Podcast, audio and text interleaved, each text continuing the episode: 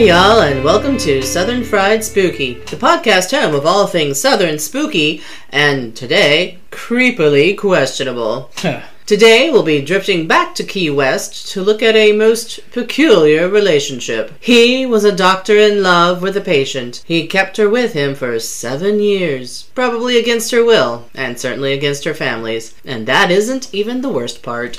Indeed. I'm your Carolina girl, Heather. And I'm your Florida man, Tony. We appreciate you taking the time to listen and hope you are creepily enjoying yourselves. Please join our Facebook page and leave us some likes and some five star reviews on your podcast platforms. Also, please invite your creepy and spooky friends to share the podcast with them. The more the merrier. Always.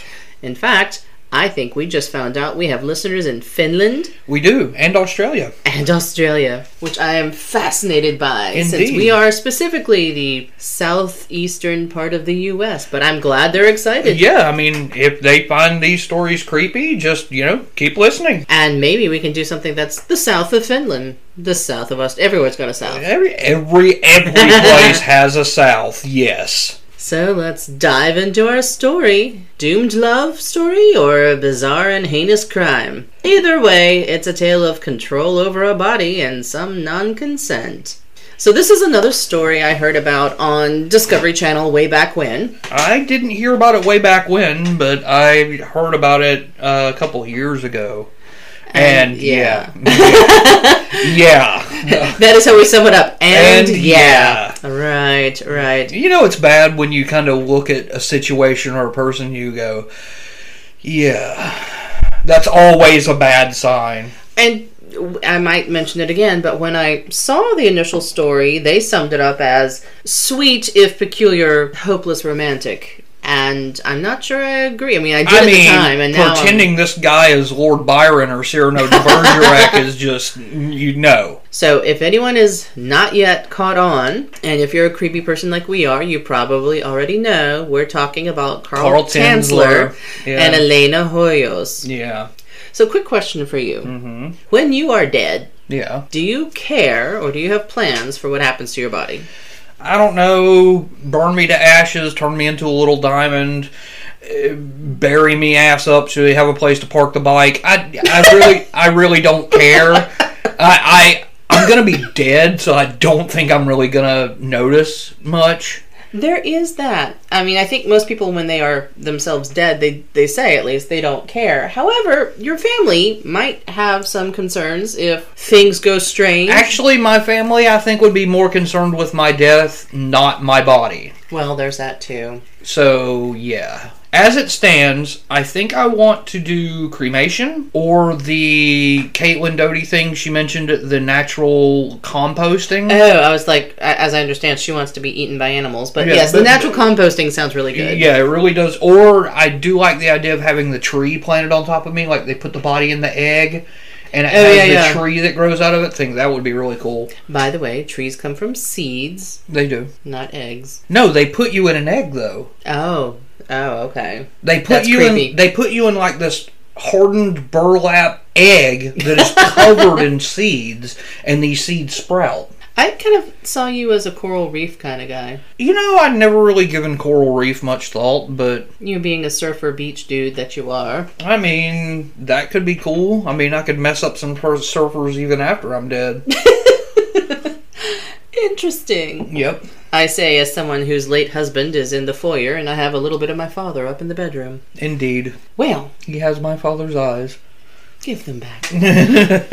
All right, so back to our story. The first party in this bad romance mm-hmm. is Carl Tanzler. yeah. Now, he has a few different names depending upon which document you consult. Yeah. His birth certificate states that he is Carl with a K, Yeah. Tanzler with a I don't know what you call it in German. An accent. well, yeah, the The double two, dot. the two dots over the A. or George Karl Tanzler. Again, I'm not good at a German accent. Yeah. Born February 8th, 1877 in Dresden, Germany. I'm sorry, you were You don't want my German accent because you know it. It, it comes It's off hilarious. as it comes off as Bond villain. It's sort of Bond villain or gay Indiana Jones Nazi? Oh, uh, well, you know, I'll take either one. So, okay, going back, German marriage certificate. Mm-hmm. Karl is George Carl Tanzle. Yeah. Um, on his United States citizenship papers, it reads as Karl Tanzler von Cosel, Yeah. and Florida death certificate, it's just Karl Tanzler. As in, it's been anglified. Anglicized, I think. yeah. Um, and a few hospital records are signed as Karl Tanzler. It doesn't say if they're his or someone else's. He is George Carl Tanzler. Yeah, we're just going to call him Carl Tanzler. And for the purposes of our podcast, we'll just call him that. Yeah, we're going to call him Carl. So Tanzler, Mm-hmm. friend Carl there, Yep. I'm suddenly having a Rick Grimes moment in my head, grew up in Imperial Germany. Mm-hmm. During his childhood in Germany and later while traveling briefly in Genoa, Italy, Tanzler claimed to have been visited by visions of an ancestor, Countess Anna Constantia von Cosel. That is a lot to say. Nobles have those names, you know? Do you have to say that every time? I guess it depends on how friendly and close you are. Wow. I'm sure there's someone who is just like Countess Anna. I mean, at Ren Fair, mm-hmm. that's what we do. You, you- Yeah. title, first name. You don't have to say the whole thing unless you're introducing them. That's true. And we're introducing the Countess Anna Constantia von Cosel, who revealed the face of his true love, an exotic, dark-haired woman, which I guess to Germans, dark-haired would be exotic. Yeah. This vision haunted him for most of his life. You know, I've had bad dreams, but not to that effect. Actually, there's one that stands out, and I don't think it's a dream. I think it's a memory. I'm trying to decide, do I want to pursue this line or not? It's it's the it's the past life dream that I told you about about being shot in the back of the head. Oh yeah. See, I have those dreams too, but I'm pretty sure I was in the Titanic and drowned in steerage. I hate cold water too. I was about to say you probably you're not really apt with the cold water. No. So there's our moment of reincarnation Yeah. so he traveled from India to. Now I can't decide if this is a typo or if this is really what it is, but as I read it. Uh, India to Australia. Mm-hmm. There was somewhere else that said Austria, with the intention of proceeding to the South Sea Islands. Now, he paused in Australia, or Austria, to collect equipment and suitable boats, Mm-hmm. and become acquainted with the prevailing weather and sea conditions. Which As any traveler or expedition kind of person would do. I was gonna say that just sounds weird to me, but you know, Yeah. I don't go far. Um, however, he became interested in engineering and electrical work there. Who wouldn't? Again, these are things that all travelers do on their tourist days. He bought property, boats, an organ. An organ? I'm assuming the doodly doo that you play, and not the, Oh, okay. not the kalimba, the one that you hold in your hand. Yeah. Wow. Can I you mean- imagine that? It's like, yeah, dude, I need um this boat. We need provisions, and what was it? Oh God, George told me to pick it up the other day. Oh yeah, a kidney. I was aiming for a set of lungs. What do you mean I got the wrong kidney? oh, you wanted the right one. My bad. This belonged to Abby Normal. Abby, someone. He also bought an island in the Pacific so that he was still in Australia at the end of 10 years. or Austria. Yeah, I'm really. It it uh, it makes more sense that it would be Austria because it's so close to Germany. It's a mystery. We'll just keep going. So he'd just begun to build a trans-ocean flyer, like you do, Yeah, like one does. When the war broke out. Which war? I'm not sure. It's um I mean, if he was born in 1877, it was probably the First World War. ah the Great One. Yeah. Wait, weren't there two great ones? Well, they had the Great War, and then they had a sequel, so they had to change the names. Uh, Electric Boogaloo. I guess. Yep. So he built a trans-ocean flyer when the war broke out. Dun dun dun. And the British military authorities placed him in a concentration camp for safekeeping. Safekeeping. Later, he was moved to Trial Bay, which sounds like a lovely place, doesn't it? Yeah. To a castle like prison on the cliffs. And he had already begun work on an extensive narrative about his own life, so he's feeling self important. Yeah, and apparently he was really Well, he finished his narrative. At the end of the war, no prisoner was permitted to return to his former residence, but all were shipped to the prisoners' exchange in Holland. When Karl von Cosel was released, he set out to find his mother. Since the beginning of the war, they hadn't really communicated because he was in oh, prison. Oh, okay. I, I, I, I sense you noticed the puzzlement in my eyes. Indeed. So he found her. She was fine. She was safe. And he remained with her for three years and watched all the chaos that follows in the wake of in the war. wake of a war, yeah. Yeah, and this is almost telling to me. She eventually suggested that he joined his sister in the U.S. Wow. Okay. Maybe she got tired of him. Maybe. I don't know. So, around 1920, he's still in Germany. Yeah. Tanzler married Doris Schaefer. Yeah. Not the uh, toy company either. Oh, no, no, good point. Not the place that made Robert the Doll. No. If it wasn't the Bahamian Nanny. But. Exactly. Yep, again, another famous thing of Key West. Yeah. Apparently, Key West is up there in weirdness. I thought it was St. Augustine. so, Doris Schaefer, um, and he had two children. Mm-hmm. Aisha Tanzler and Clarista Tanzler, who died of diphtheria. Eesh. Yeah, she Back was when diphtheria was a thing. back when yeah, a lot of things used to be a thing. Of course, some of those things are coming back. I understand we just found polio again. So, did he believe that Doris was his luminous, haunting true love? I, Probably know. not. I mean, they never really say. I know the story. No. Well, I mean, eventually he changed his mind if he ever thought it was her. So he Yeah. did eventually emigrate to the U.S. in 1926, yeah. sailing to Havana, Cuba. And from Cuba, he settled in, and I swear this is always spelled as one word Zephyrhills. Yeah. Zephyrhills. That Well, sounds like it should be two names. Actually, it, it does sound like it should be two words, but Zephyrhills on the sign, one word. One capital, one word. wow. Yep. To join his sister, Mm-hmm. who must have been overjoyed, and was later joined by his wife and two daughters Yep. until he was down to one. Leaving his family behind in Zephyr, Hill, Zephyrhills, Zephyr Hills. In 1927, he took a job as a radiology technician at the U.S. Marine Hospital in Key West. That is a from Zephyrhills to Key West. That is a long trip. I do not know the geography That of is any like of this. an eight-hour trip, and that's like by modern car standards. Yeah, and I don't. You guys can't see me, but I'm about to point something out to Heather. Heather. You have Florida like this. Say this is this is the Panhandle. Uh-huh. Zephyrhills is here. Key West is here. So you have to come all the way around and go Oh, down. Yeah. So you can't exactly go straight. You have to go all the way across. You, and have to go down. across towards Jacksonville and then straight down to Key West, bottommost point of Florida. And in 1927, I'm pretty sure they didn't It- exactly it have. probably took days. wow. Yeah. Sort of a bitch of a commute there. huh? Unless he took a boat straight from like Pascal County down into Key West. like a ferry or like a I mean, serious boat. Hmm. Like, well, I mean, you'd have to take a serious boat, but I mean, you could do it in a day trip. But still, that's a long travel by today's standards. That's a long travel unless you do it by air. Yeah, and um, again, I, I know they definitely had airplanes in 1927, but they weren't exactly, you know, the Yeah. luxury airliners of today. Yeah. I don't know. Well, I mean, he did build his own transatlantic flyer, so Maybe maybe, he he, used that. He's a man of mystery. A weird doctor in a gyrocopter flying down the coast. There's a TV show there, I'm pretty sure. Well, as you can imagine, this eccentric gentleman carried himself with a high sense of self importance. He would stroll around town with a cane and show off his wrist watches and claim to be commissioned to him from the Tsar of Russia. He also claimed nine university degrees and self titled himself Count von Cosel, taking the name of his alleged ancestor, the one who gave him the haunting vision. However, his wife Doris and other extended family members would state that he had no noble lineage whatsoever and the title was just one he made up himself. And the medical. Blah. Okay, so you are the equivalent of some dude who goes into a thrift store, buys a Bronze Star, and tells everybody to call him Sarge. Don't be that guy. Seriously.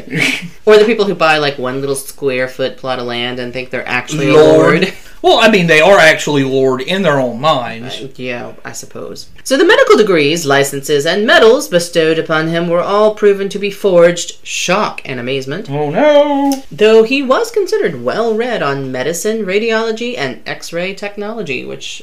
I mean, That, okay, that's quite a, 1920s. that's still quite a, a, feat unto itself. and uh, I'm not sure how developed these were in the 19 late 20s, early 30s. But also, if he knew that much about you know radiology and all that, he's probably pretty wealthy too. He wasn't short on money, and he'd been receiving a pension from the military for his involvement in there it is World, War, One, Yep. or the Great War. 1918. Fantastic. Yep. Okay, so that's all we know about who gentleman called Carl Tanzler, who turns out to be our story's weirdo here. Yeah. So, party number two in the story. Okay. Maria Elena Milagro de Hoyos. Helen. That is her nickname, but she goes by Elena. Yeah. She's the Cuban American daughter of a local cigar maker, Francisco Pancho Hoyos, and oh, this is beautiful, Aurora Milagro. That's a lovely That's a very pretty name. and I think Milagro means miracle. I think so. So that's quite lovely. She had two sisters, Florinda. Nana. Uh, we've been watching way too much Fluffy. I'm trying to get Yeah. the right accent in there, but it's just not working.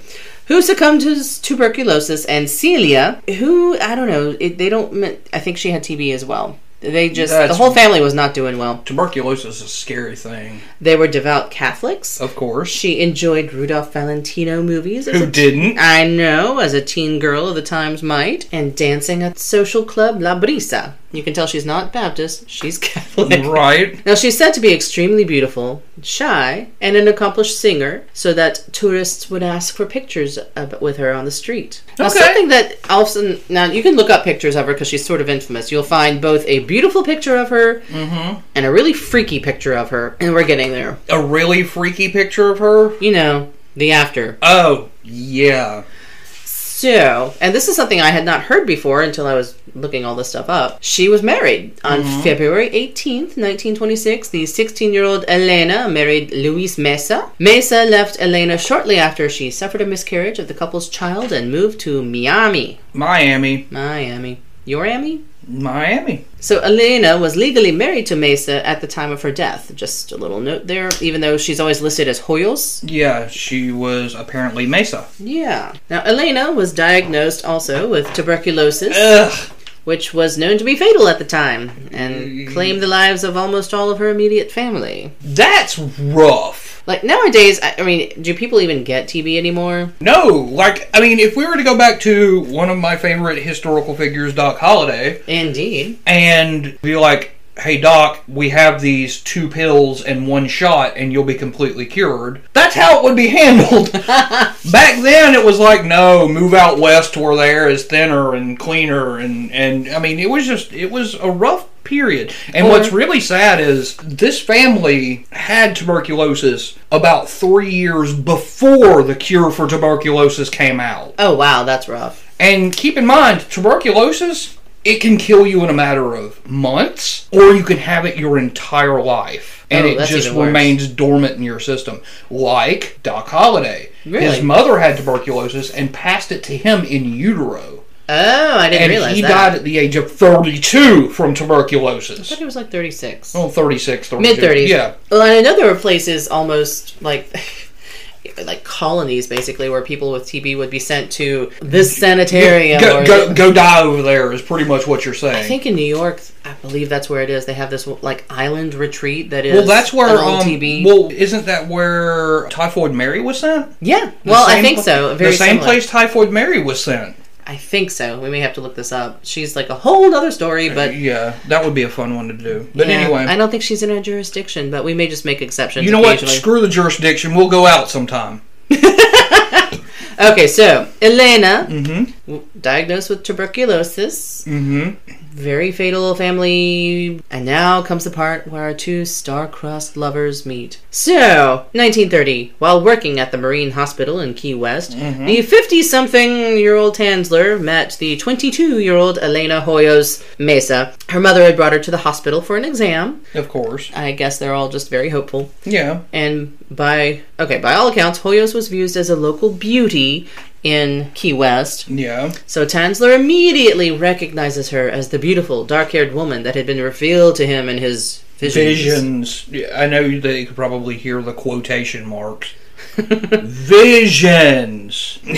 So Tanzler, with his medical knowledge, Mm-hmm. decides he's going to treat and cure Elena, even though she's at the hospital. I don't know how this happens. He was, you know, there to give her an X-ray. He sees her, he falls in love. He Well, decides I mean, he's going he's- to be her primary doctor, He's he is an, free of charge. he, he is an X-ray tech. He is not an MD in any way. Right. Now, he brought all kinds of equipment to the Hoyos home. As we mentioned, he is a radiologist, Mm-hmm. not an actual doctor, so he Yeah. did know some stuff, but not a lot. Yeah. And the Hoyos family, I mean, they're Cuban, they're poor. He was offering his treatments for free. You have to imagine they're like, okay. And Tanzler was showering Elena with gifts of jewelry and clothing and professed his undying love to her. yeah that's got to be a little awkward. You think? I'm sorry you're dying, but I love you. Well, he was convinced that he could save her in some fashion. Mm.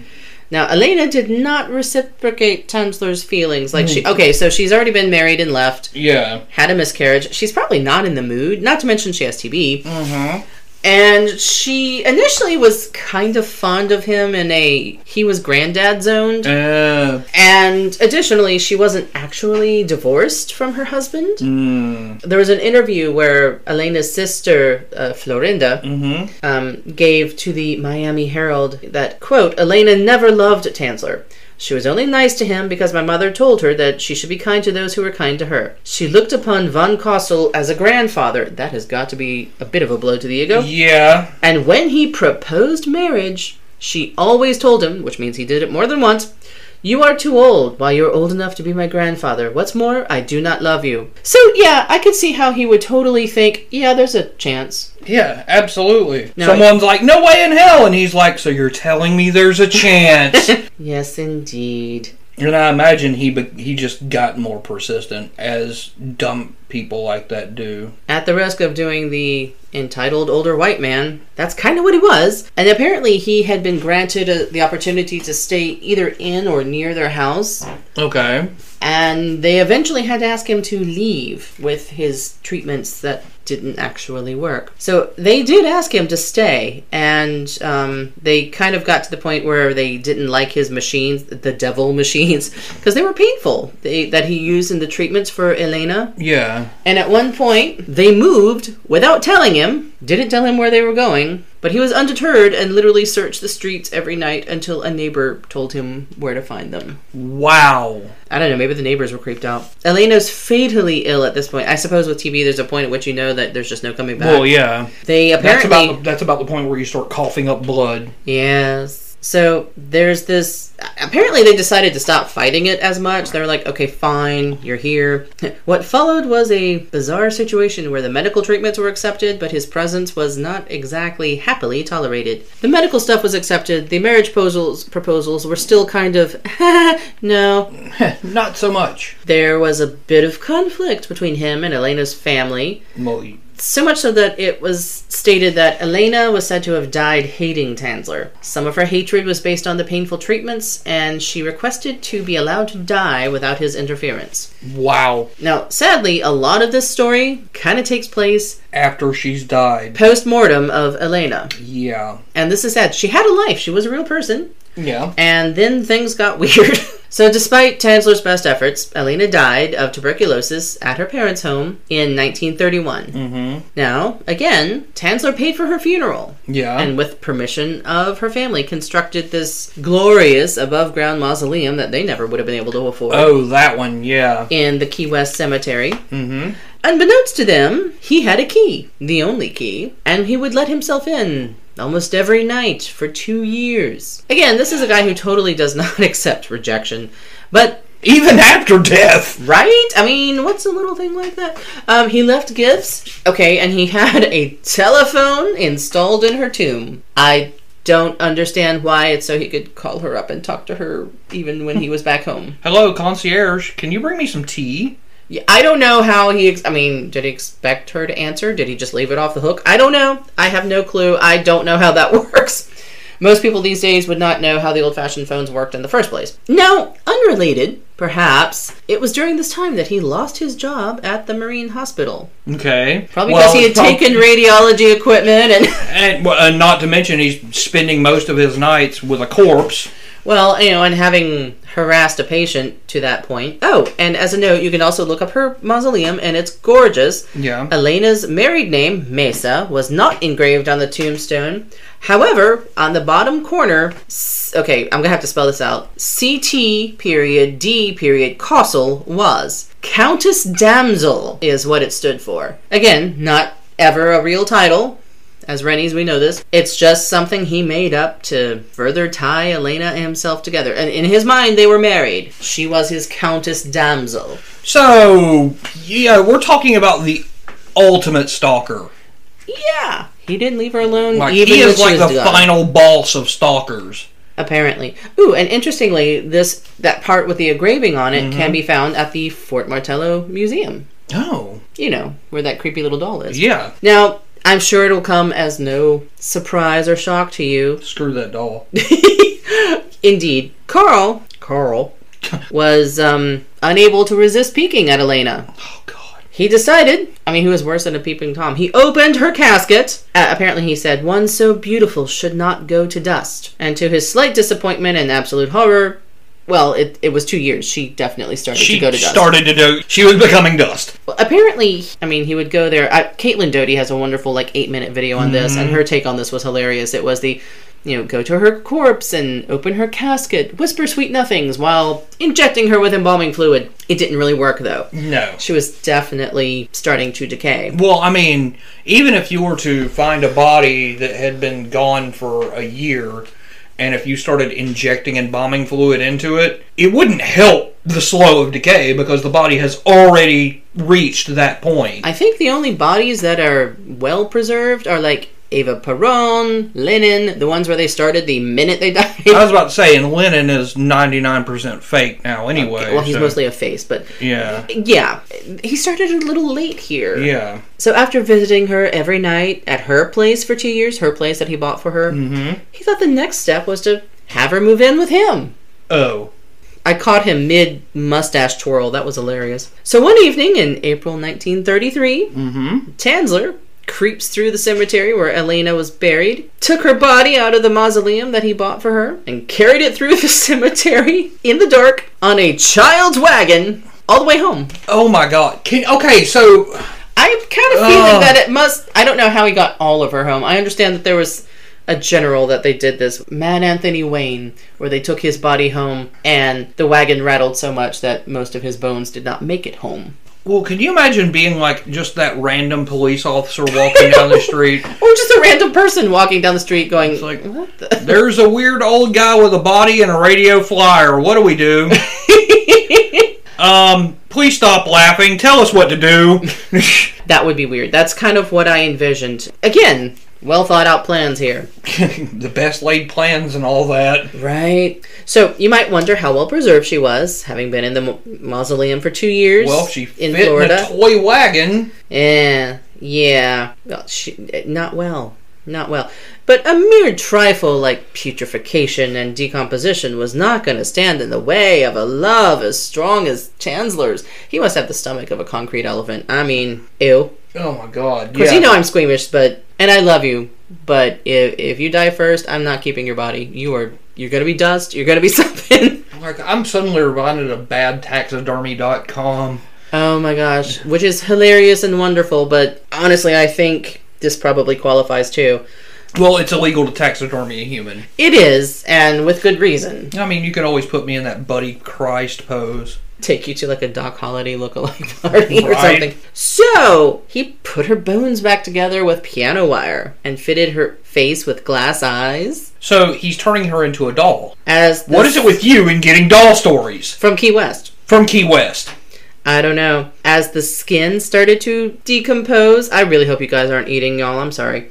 Um, he'd replace it with silk cloth soaked in wax. And he made her a wig as her hair was falling out. He made a wig out of her own hair. He filled the corpse's abdominal and chest cavity with rags to keep her plumped up, I guess. And he dressed her in stockings and jewelry and gloves. And he kept this body in his bed. Suddenly, we're envisioning like Lestat yelling at Claudia for having the body in her bed. Oh yeah, hiding amongst her stuffed animals. Yeah, And yeah, um, yeah. I've just noticed Well, what you have here on the script is copious amounts of perfume.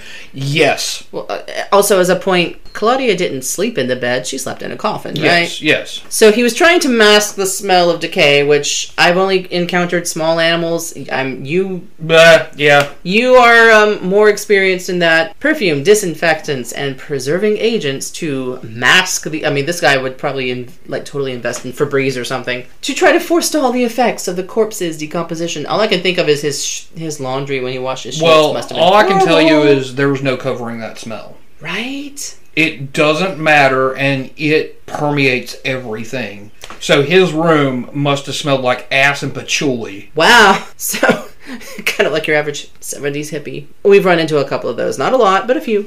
At any rate, now, this is where it gets interesting, as if it hasn't been so far. He's, um, a little eccentric. He believed that he could reanimate Elena's corpse with ultraviolet ray treatment. So giving a sunburn will raise a corpse. I don't know. When this was ineffective, he contemplated relocating her remains to the stratosphere. He built an airplane that he was going to fly her into the sky. It it gets really weird, you know. oh no no no no! We already hit weird. Okay, it gets even weirder, you know, just I don't know how to explain this. He thought exposing her to the radiation of the sun by getting her closer to the sun would help. Now, So now she's Kryptonian. Uh, yeah. Wow. It yeah.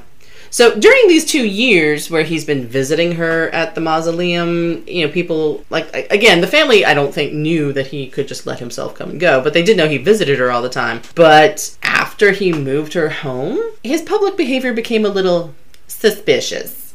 Didn't he still go to the mausoleum? He did it first just to kind of make it look like he was keeping his schedule, but Mhm.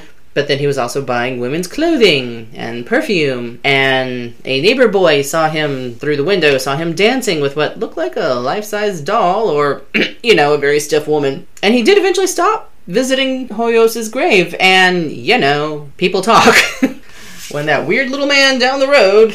I don't know. I mean, I'm not even sure what they would start with saying. It's just a whole bunch of weirdness. I know we're not supposed to shame people and, and their their preferences, but when you start getting into let's steal a corpse, You're gonna get shamed. a little bit, yeah. So in October of 1940, Elena's sister, Which would put him at like 65, 70 at this point, right? I have not been doing the math, but it is yeah. As we're moving on, Yeah.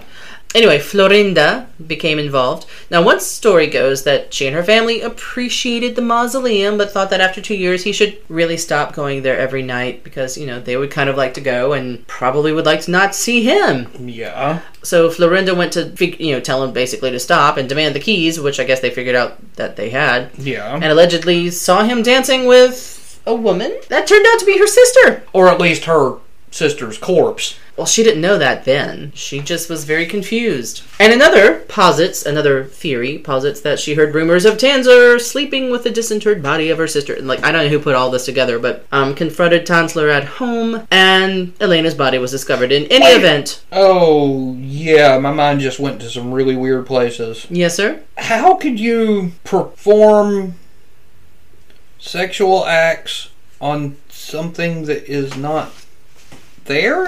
All right, we will be getting to that point, sadly. Okay. So, yes, there is that. But I think they just meant that sleeping next to. Mm, That is the way I'd heard it initially, which is, quite frankly, gross enough. yeah. again, just kind of dancing with her seemed to be a thing, which can't be good for a skeletal corpse kind of piano wired together. Yeah. And initially, Florinda thought the she was looking at like an effigy, like he Yeah, made a doll of yeah. her, which I think is weird, but not quite as alarming as the truth. So she she calls the authorities and explains what she perceives as going on.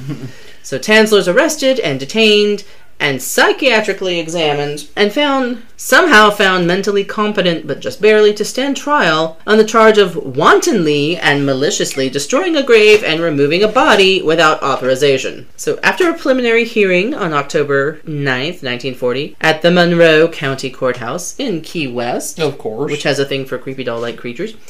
Tanzler was held to answer on the charge, but the case was eventually dropped and he was released as the statute of limitations for the crime had expired. Never mind that he still had her with him, but okay. Did he take her to court? I don't think so, but I'm sure the people who were investigating this were well aware of her existence. I would hate to have been like the investigator for that. Like, I mean, working for homicide or corpse disposal or something like that, like, I get. But can you imagine being the guy who's like walks into the house, okay, Bob, we have a corpse, and Bob goes, that? Yeah, I'm not quite sure what that qualifies as. So during the trial, mm-hmm. he confessed his bonkers plan of bringing Elena back to life. He explained the launch Elena's body into the stratosphere, hoping that the radiation would restore her back to life. How they found him fit to stand trial, I'm not sure, but yeah, I think at that point they're just like, okay, kind of weird. So, shortly after the corpse's discovery by authorities, Elena's body was examined by physicians and pathologists Yeah, of and course. put on public display at the Dean Lopez Funeral Home. Somewhere between six and seven thousand people came to stare at her. Oh God, can you imagine her family? I cannot imagine that they're very happy with this. I mean, Oh in the first God. place, this poor girl has had no autonomy over herself, barely when she was alive, and even less when she's dead. So, yes, her corpse was stolen, Yeah, shacked up with a guy who she didn't even like, yeah. but exists as a corpse bride, and now she's on display like a sideshow exhibit, I which she basically was. I and I remember seeing some show where a kid was talking, well, a guy was talking about being a kid going to see this event. Like teachers brought their students on field trips. Journalists, you know, arrived to report on the most unbelie- unbelievable story in the world. Teachers brought kids on field trips. Can you imagine the permission slip? I cannot. I just know that anyone who grew up around here, like even in South Carolina, we'd go to Discovery Place up in Charlotte. We went to the zoo. We never went to a funeral home. and we certainly never went to see a corpse on display. Wow. So, this poor girl has a far more interesting story post mortem. Yeah. She's become like this object of spectacle, not for her beauty, which used to be I the mean, case, Yeah, but now she's like this dark tourist horror, of course. which is kind of horrifying. And uh, it's really sad. Yeah, and that's the part that gets me is that you know this whole thing is were she alive, I think she'd be horrified by. Yeah. And again, just seriously non-consent. Like she made it clear she didn't want to be around him, let alone sh I don't know. I just can't imagine that she would have wanted this at all. So her body was eventually returned to Key West in the cemetery there, and she was buried in an unmarked grave. I imagine only by her family. I'm hoping the family knows. What I found was it's a secret location. Her second burial was conducted by an undertaker, Benjamin Sawyer, the cemetery sexton, Otto Bethel, which also sounds very German. What is that title? Cemetery Sexton. I believe that's just the caretaker. Oh, okay. The chief of police, Bienvenido Perez, which is a cheerful name, That's kind of a cool name. right? And they have all taken the location to their own graves as a secret never to be revealed. Now, I'm assuming, but it is unclear if the family shared in the secret. I would assume they knew, but Yeah. I I don't know. All right, so the facts underlying this case and the preliminary hearing drew a lot of interest from the media at the time Well, I mean, yeah. kind of a sensation, and the public mood was generally sympathetic to Tanzler. Most people just saw him as like this eccentric romantic deserving of pity. And in case you lost track of the years in the math, he lived with her corpse for seven years. Wow. Like, I knew it was a long time. I didn't know it was seven years. Nine if you include the visiting her in her mausoleum. Now, not reported at the time because, yeah, they just wouldn't have gone there. You wouldn't get away with this sh- stuff nowadays. You never know. Okay, it has been revealed. Like there were notes. They just didn't publish it at the time. That two physicians, I love these, a Dr. Foraker and a Dr. DePoo, they attended the 1940 autopsy of Elena's remains. Yeah. And it you mentioned this before, there was a tube that had been inserted where her genitalia used to be that allowed for intercourse. Oh, God. Now, there are those who say that since it wasn't pre- presented in 1940, there would not have been proof that you know, and they're like, yeah, that that's just questionable. But the original people who wrote about it were like, no, there are no contemporary photographs of the autopsy. Thank goodness. That's necrophilia. Yeah, there was an HBO autopsy program in 1999, and they Mhm. did show as much as they could. Yeah, so he basically violated a corpse, which again, she would not have wanted. Wow. He had to build a structure to violate. So yeah, That's dedication. I know, right? Wow. In a horrible kind of way. in a in a very horrible kind of way. now, after all this, okay, in 1944, he moves to Pasco County, close to Zephyrhills. One word. Now, allegedly, he blew up the mausoleum before he, He- moved. that's what I'd heard. He wrote an autobiography, The Secret of Elena's Tomb, um, that appeared in like pulp fiction publications, specifically Fantastic Adventures in 1947. Now, his home was near his. Remember Doris? His Remember- wife. his wife Doris. Yeah. She, I don't know what her story is, and I feel very sorry for her, but she apparently helped support Tanzler in his later years. She must have been very patient for him to move away, have an affair of, of sorts, Of sorts. have it come out that the object of his affections was a corpse, and still take care of him. And he still received U.S. citizenship in 1950. Now, separated from his obsession, surely he settled down to a life where he was just a normal. No. No. No. Okay, it's not quite as horrible, but he did build a new doll, an effigy, and he used an actual death mask of Elena and put it where her face would be. I don't know if it was anatomically correct. I don't know that it's ever really been stated. But he lived with this thing, the second doll of Elena, until he was 75 in 1952. So, wait, okay, hold on. I just noticed something. Yes, sir. He died at the age of 75 Mm-hmm. on July 3rd, yesterday, Interesting. 71 years ago. Wow. We were going to record yesterday, but again, fireworks and such. Yeah. Now, it's been recounted that Tanzler was found in the arms of his effigy, but, you know, his obituary also reported that he died on the floor and was kind of found behind one of his organs. He still likes organs, I guess. It was right. He, he was found right behind his liver.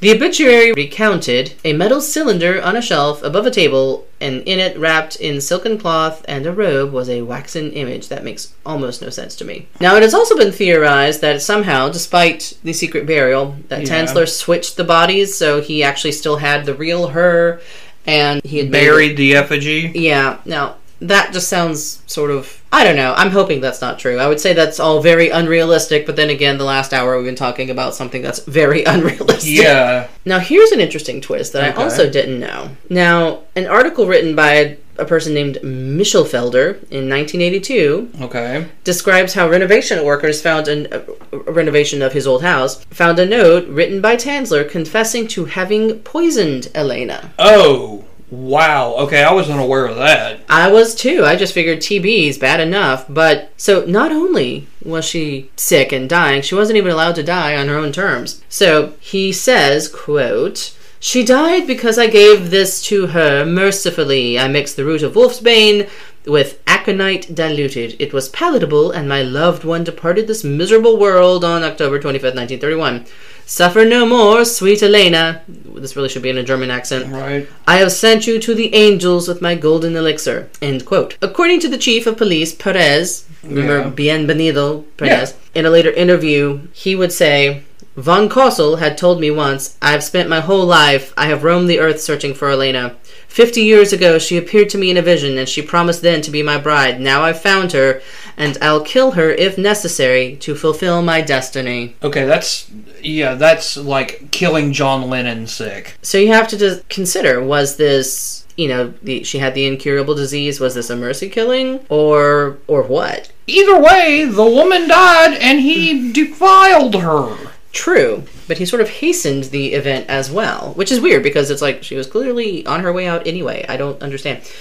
Now, it says, or I learned, in 1940, when her sister Florinda confronted him about taking the body, Tanzler, who really did not like the rest of the family, said, Apparently not. Elena is an angel, but not you. You never looked after her for the past nine years. She has been under my care all these years. I have paid for all of her expenses, not you.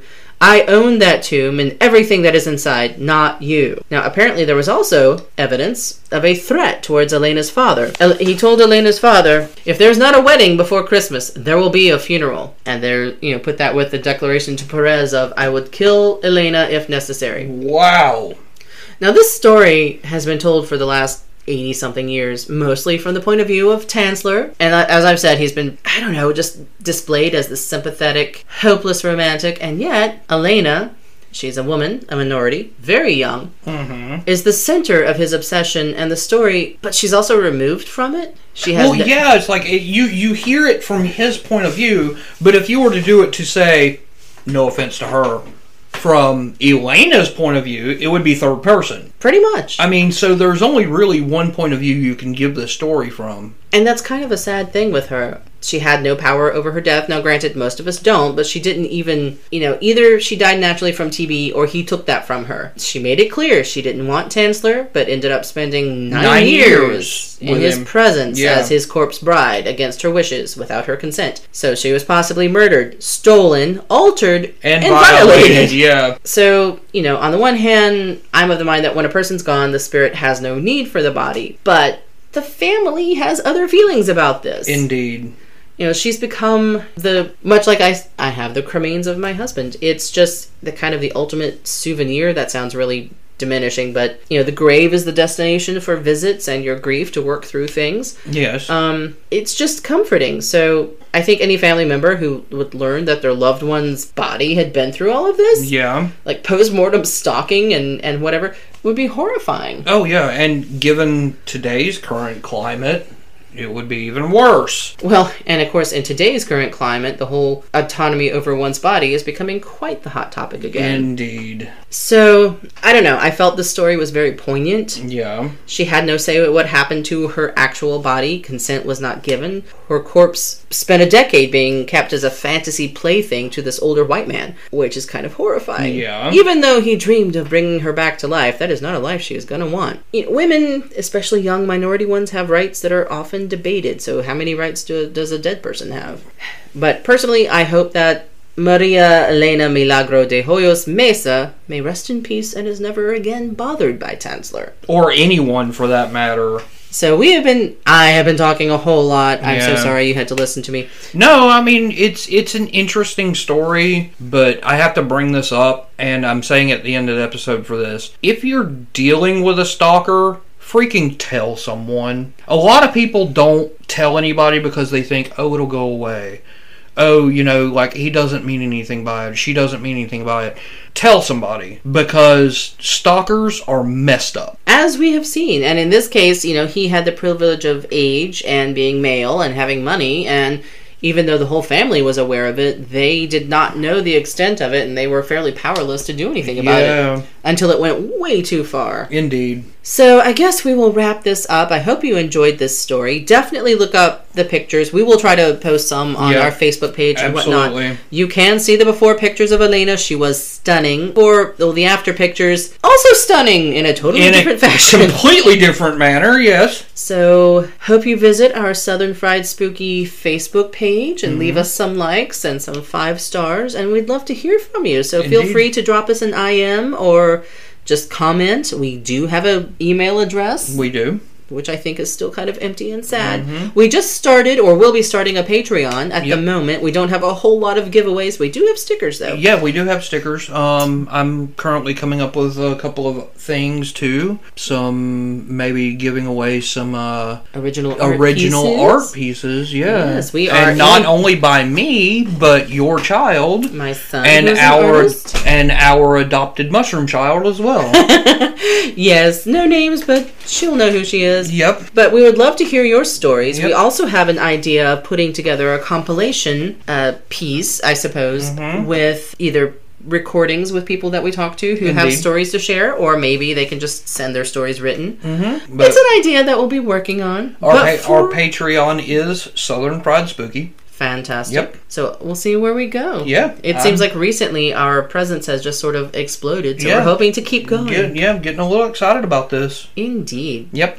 Now, I don't know what we're going to talk about next, but I do know we have a few things kind of in our uh, collection, ready and waiting. When Mm-hmm. Uh, we start doing Ren Fair, we're going to not Yeah. record as often, so we're, we're building them up Yeah, now. we're building them up now because we're going to be starting Ren Fair soon, and that means for No weekends. eight weeks we are going to be kind of away. But we're going to build up some stuff and still post. And I'm hoping to find some people who fit our southern spooky category at the Ren Fair. Because we do have some kind of gothic people out there. But we really will wrap this up. I am your Carolina girl, Heather, who is And- very verbose. I'm so sorry. It's all right, and I am your Florida man, Tony, who's obviously not loquacious at all in this one. You talked last time. Well, take care, y'all, and we'll see you again real soon. Bye, Bye. y'all. Okay, I really need coffee, and it is hot in this room. You always need coffee. And it is hot in this room. By the way, the doll behind you, No, no, no, no, no, no, no, no. You're not doing that again. You're not going to. And I will